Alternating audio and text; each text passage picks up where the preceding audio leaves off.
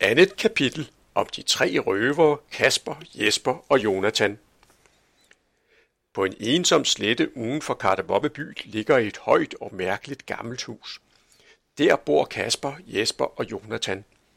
Kasper er den ældste, Jesper er den pæneste, og Jonathan den mest lækkersultne. Røver er de alle tre, men ikke så slemme som mange andre røver, og de holder mest af at sidde hjemme og hygge sig. Som en slags husdyr til både hygge og nytte har røverne en løve. Den er helt flink af en løve at være, og den gør ikke nævneværdigt fortræd. Det nåede Jesper store tog en dag, men det gjorde ikke så meget, sagde Jonathan, for når Jesper havde støvler på, var der alligevel ikke nogen, der lagde mærke til det. Løven er nu ikke helt til at stole på, sagde Jesper.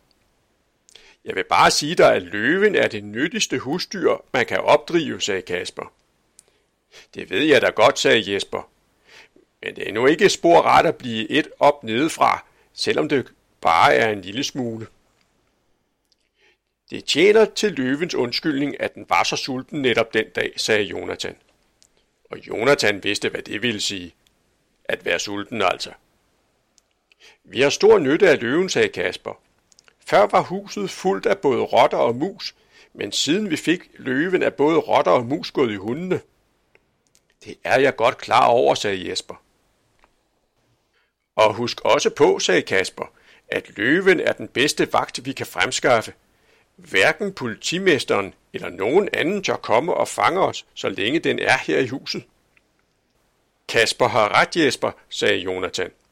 Ja, ja da, sagde Jesper, men jeg må vel have lov til at mene, at det er behageligere at spise end at blive spist. Mens de sådan småskindtes, kunne de høre løven gå frem og tilbage inde i soveværelset og brumme. De tre røvere lyttede og så på hinanden. Nu er løven gal, sagde Jesper. Den er nok sulten, sagde Jonathan. Lad den få pølserne, der blev til overs, sagde Kasper. Der er ikke skyggen af en pølse, sagde Jesper. Jonathan har guffet dem i sig alle sammen.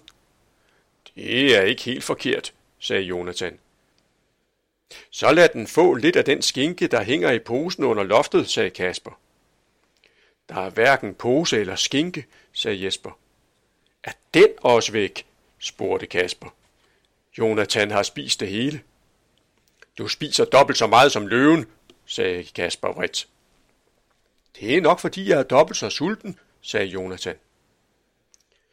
Vil det sige, at vi overhovedet ikke har kød i huset? spurgte Kasper.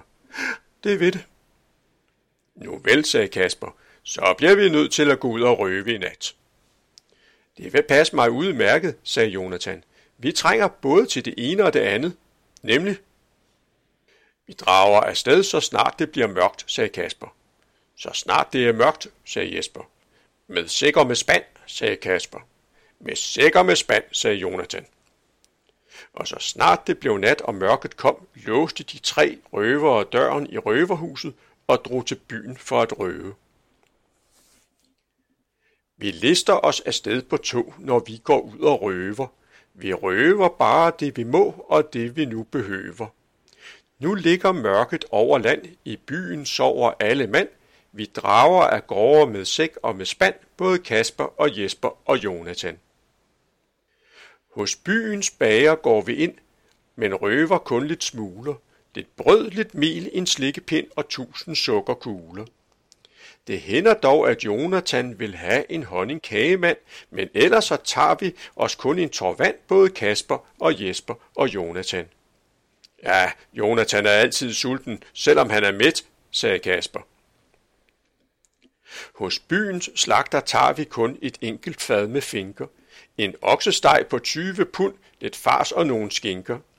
Til løven røver vi en gris, en lille en naturligvis, men ellers så nøjes vi med pølse og and, både Kasper og Jesper og Jonathan. Ja, men lidt må man jo have for at kunne leve, sagde Jonathan. Og bliver det koldt, så er det bedst at møde frost og hvede, med frakke på og ulden vest og hat og halsterklæde. Vi kender en butik med klæder, der handler vi, ved nat især, men ellers så går vi, som vi plejer vand, både Kasper og Jesper og Jonathan.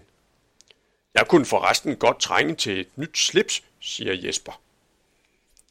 Og når vi så har sækken fuld af mad og meget andet, så røver vi lidt sølv og guld og drager ud på landet.